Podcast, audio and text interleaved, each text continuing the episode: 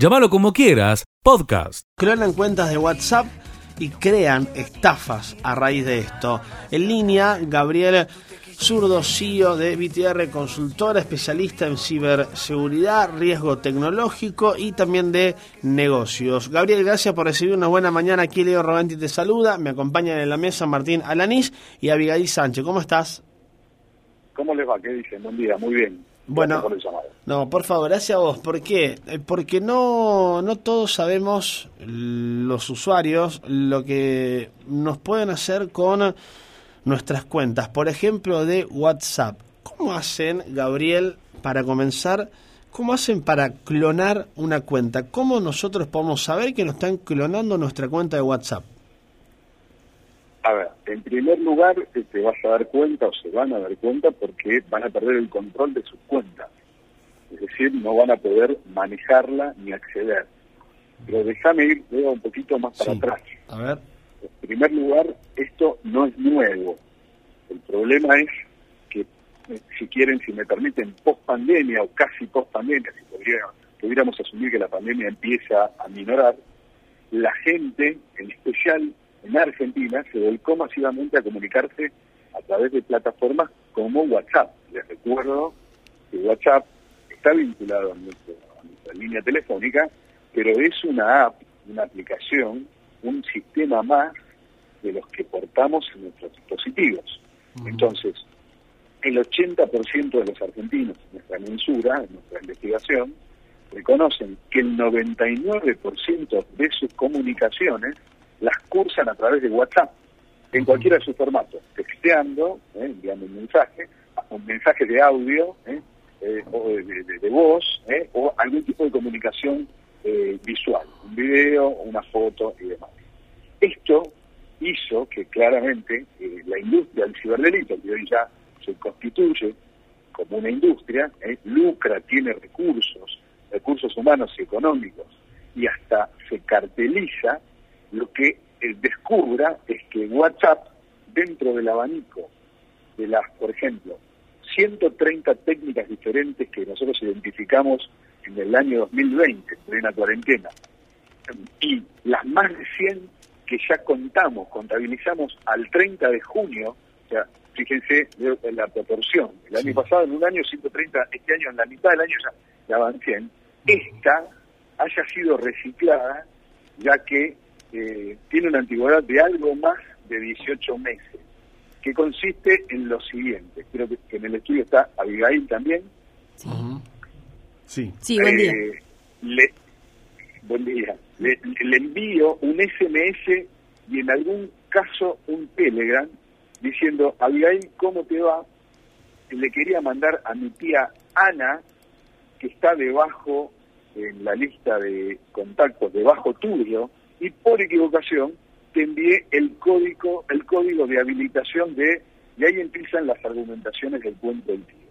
El código de, la aplicación eh, Argentina, el código de la aplicación para validar eh, el, turno para la segunda dosis de la vacuna. Tenemos una lista larga de argumentaciones que la gente recibe por SMS y en algún caso hasta por mail en donde le hacen creer que fue un error circunstancial y que lo que le están pidiendo es, me lo pasás por favor que me equivoqué. La circunstancia es la siguiente, cuando instalan WhatsApp por primera vez, yo digo esto que es anecdótico pero real, es como firmar una escritura, comprar un auto o lamentablemente ir a un cementerio. Son cosas que hacemos pocas veces, pocas veces en la vida ¿eh? y algo tan trivial como la utilización masiva, de, en este caso WhatsApp, cuando instalamos WhatsApp por primera vez, WhatsApp lo que nos pide, una vez que lo descargamos en nuestro dispositivo de la tienda, del lector de Google o de Apple, es precisamente un código de seis dígitos para asociar nuestro teléfono en línea con nuestra identidad física. Entonces, WhatsApp nos envía a través de un servicio que tiene un código que se llama de autenticación. Lo que está ocurriendo con, el engaño, con el cuento del tío, con el engaño a pichanga, pónganle el título que quieran, es que precisamente los delincuentes hacen abuso de esta situación Y mientras Abigail está en la radio, alguien descarga en un teléfono virgen o nuevo o robado que fue craqueado, craqueado es hackeado para eh, disponerlo para la venta nuevamente, carga WhatsApp a través de un wifi o de internet, de una conexión a internet, e ingresa el número de teléfono de Abigail que de algún lugar lo sacó. Instagram, la lista de contactos de un teléfono robado que fue reciclado, eh, una PC que mandaron a arreglar a un servicio de reparaciones y que casualmente tenía en el desktop una copia de seguridad de todos sus contactos, un Gmail que la password de, acceso a Gmail era relativamente sencilla de descubrir y en Gmail están sincronizados nuestros contactos telefónicos y en función de eso toma el teléfono de Abigail, lo ingresa en ese celular nuevo, virgen, trucho, y lo que ocurre es, con el desconocimiento de Abigail, se da la, la, fase, la etapa que relaté anteriormente. Se lo quería mandar a mi tía Ana, pasámelo, y automáticamente, cuando Abigail lo devuelve, el delincuente toma el control porque WhatsApp asume que la identidad está validada de Abigail en ese nuevo teléfono. A vuelta de correo se produce la pérdida del control de la cuenta de WhatsApp de Abigail y finalmente se dispara una serie de acciones que en origen en cuarentena una de las acciones primarias era el pedido de rescate. ¿Mm? Dame tanto dinero, depositámelo en Mercado Pago, en criptomoneda, o depositame con CB corta U en alguna cuenta de banco electrónico o banco digital. Y ahora lo que está ocurriendo últimamente es la fusión con una segunda de estas 130 técnicas del año pasado, que es el, movimiento emocional de lo que llamamos eh, la emergencia familiar o la emergencia económica. Toman la lista de Abigail y a la lista de contactos de Abigail los engañan con una lista o, una componenda eh, bastante variada de argumentaciones. Este es mi nuevo teléfono, soy Abigail, por ejemplo, o mamá tuvo un accidente, necesitamos operarla rápidamente. Y acá permítanme, si tengo un minuto más, abrir un eje que explica por qué esto está eh, tan demandado por los delincuentes. Nosotros mismos como usuarios somos copartícipes necesarios para que nos conviertan en víctimas. Lo que llamamos el factor humano. Muchos de nosotros ponemos en redes sociales, para ser exacto, el 58% de los usuarios en redes sociales, de las 3,5 redes sociales que usamos los argentinos en promedio por semana, ponemos nuestro número de teléfono, 58%. 30% decimos en dónde trabajamos, 22% en dónde vivimos, nuestra dirección, y el 20% si nos vamos de vacaciones o estamos fuera durante el fin de semana dejamos la casa sola. Esa información suele estar en redes sociales y además les recuerdo que una vez que le robaron, le secuestraron la cuenta a Abigail, en su WhatsApp y hagan un repaso los que nos están escuchando, todo lo contamos en WhatsApp. Vieja, mandame una foto de la tarjeta de crédito. Eh, Tito, decime la contraseña, eh, mi supuesto hijo, decime la contraseña de home banking que me la olvidé eh, cantame cómo es la clave de seguridad de tal cosa. Entonces, los delincuentes hacen esto y escanean y hacen un inventario de todo lo que tenemos en WhatsApp para dirigirse a la próxima etapa, que precisamente es eh, esta de engañar a la lista de Abigail, supuestamente, con estos argumentos totalmente banales. El lunes va a haber una corrida cambiaria, necesito eh, que me digan quién tiene pesos para que le venda mil dólares, se los vendo a 170, si el blue está a 180. ¿Cuál es el, digamos, el nudo gordiano de esto? Lamentablemente, la gente hoy no necesariamente responde un mail, no necesariamente atiende un llamado telefónico, no necesariamente contesta un mensaje directo de Instagram, pero una de las cosas que en el 99,9% de los casos responde es un mensaje de WhatsApp. El otro factor es que hemos descubierto que la mayoría de la gente divide la atención mientras está usando WhatsApp. Mira la tele y está con WhatsApp. Cuida al bebé y está con WhatsApp. 65% de los argentinos nos reconoció que mientras maneja mira WhatsApp con una eh, aclaración en el semáforo o si está con un congestionamiento. Sabemos que es mucho más. El 24% de la gente nos dijo que mientras está en una iglesia o en un templo, por lo menos una vez mira WhatsApp. Entre el 12 y el 14 de la gente, por ciento de la gente nos dijo que mientras mantiene una relación sexual y si durante el acto recibe una notificación de audio, no puede dejar de evitar mirar por lo menos una vez el teléfono a ver si es WhatsApp. Entonces, todo esto es un caldo de cultivo para que lo que tengamos arriba de la mesa es esta estadística pavorosa, que es de cada 2.500 personas que reciben un mensaje falso de alguien que se hace pasar por hola, soy Abigail, 25 o depositan dinero o entregan información privada. Esto es lo que está pasando. Entonces, las recomendaciones para mirar para adelante, el ciberdelito, imagínenselo los que nos están escuchando, como una mesa que tiene cuatro patas, pero tres son de madera y una está un poco enclenque. Es un, un palo de escoba que le agregaron. Las tres de madera de la mesa del ciberdelito son la suplantación de identidad.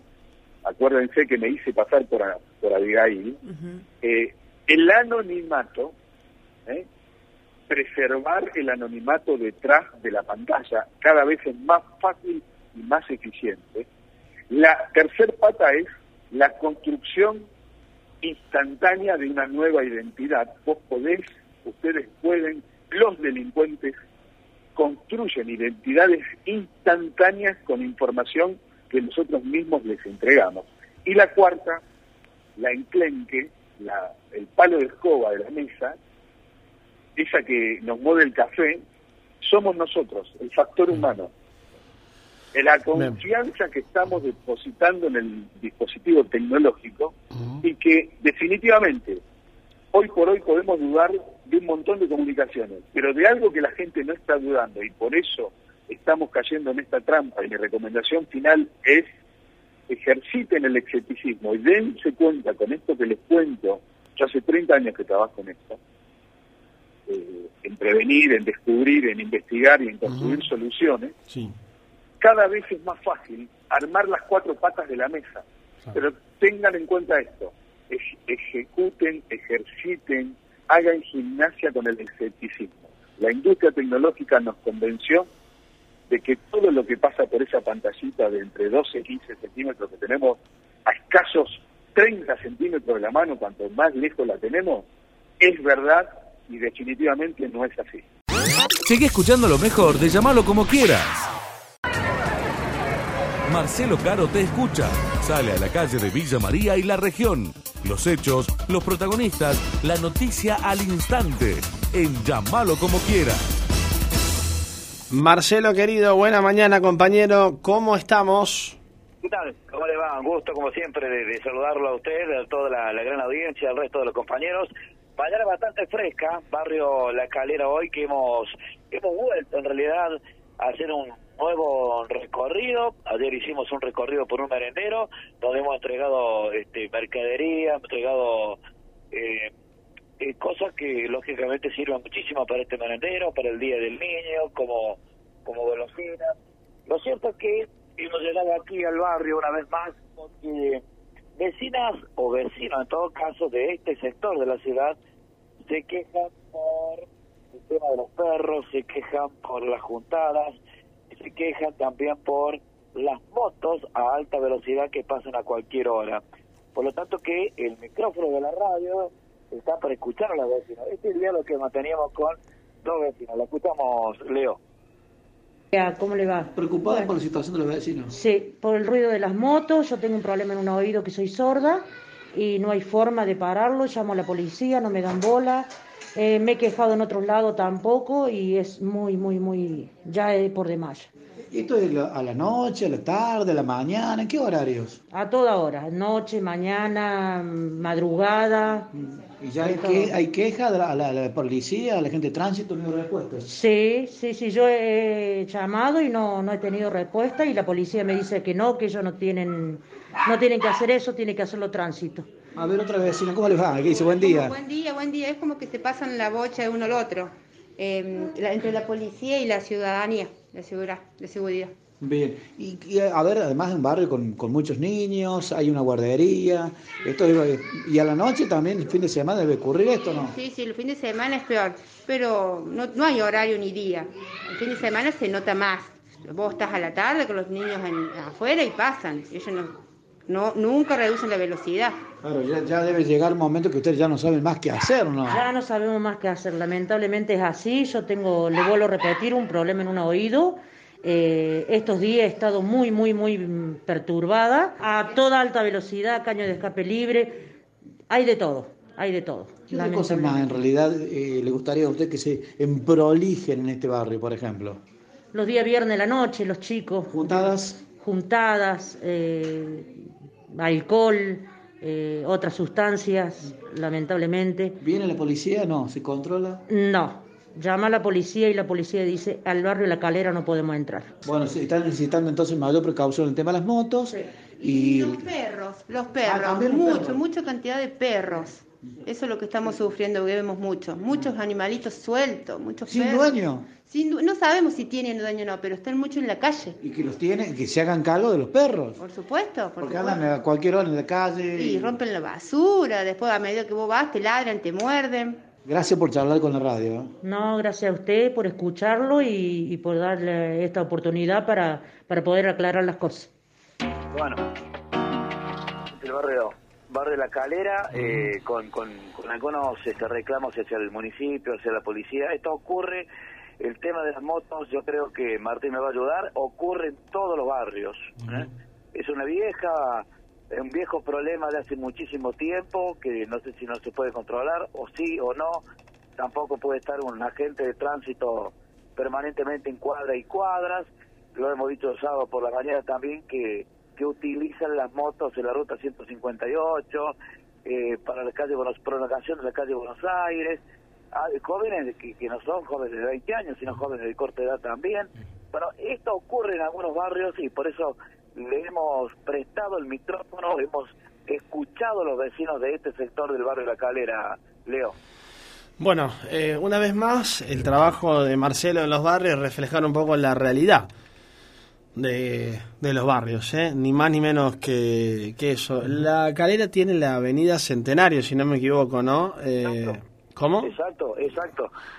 Bueno, esa- colindando lo que tiene que ver sobre las vías, tenemos la cantidad de, de- de comercio de, de florerías. Llámalo como quieras, podcast.